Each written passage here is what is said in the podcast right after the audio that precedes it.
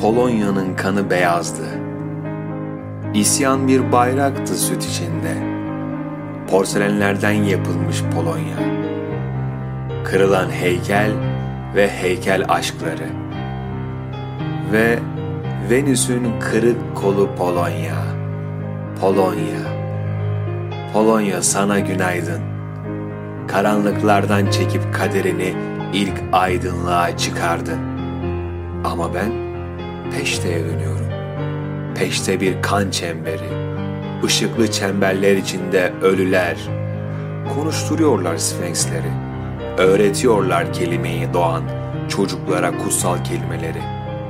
Kelime en güçlü silahtır. Tutar şehri ve insanı. Elektrik lambalarının altında kadın kanları. Kadınlar susmuştu. Konuşan erkekti. Kadın gömlekleri yırtılıyordu. Anne gömlekleri. Ve mesut dakikaları beklemiş, bütün saatler trak deyip durdu. Günah duvarına düşmüş, şehrin beyaz kaderi. Ve kan aynasında Macar gölgesi. Macar kası gergin. Kan büyüyordu. İşin kötüsü gözüm görmüyor. Silah ıslandı. Atamıyorum. Çevrem kıpkırmızı oldu. Ellerim yapış yapış.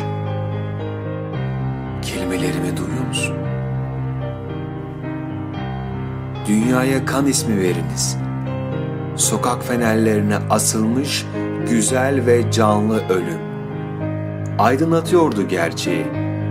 Telgraf direklerine çekilmiş düşman ölüleri bir bütün, apayrı bir varlık insandan. Günah kadar çirkin ve Tanrı. Ve Tanrı düzenine aykırı bir ur kocaman. Ölüm yayılıyordu. Ölüyordu gece bile.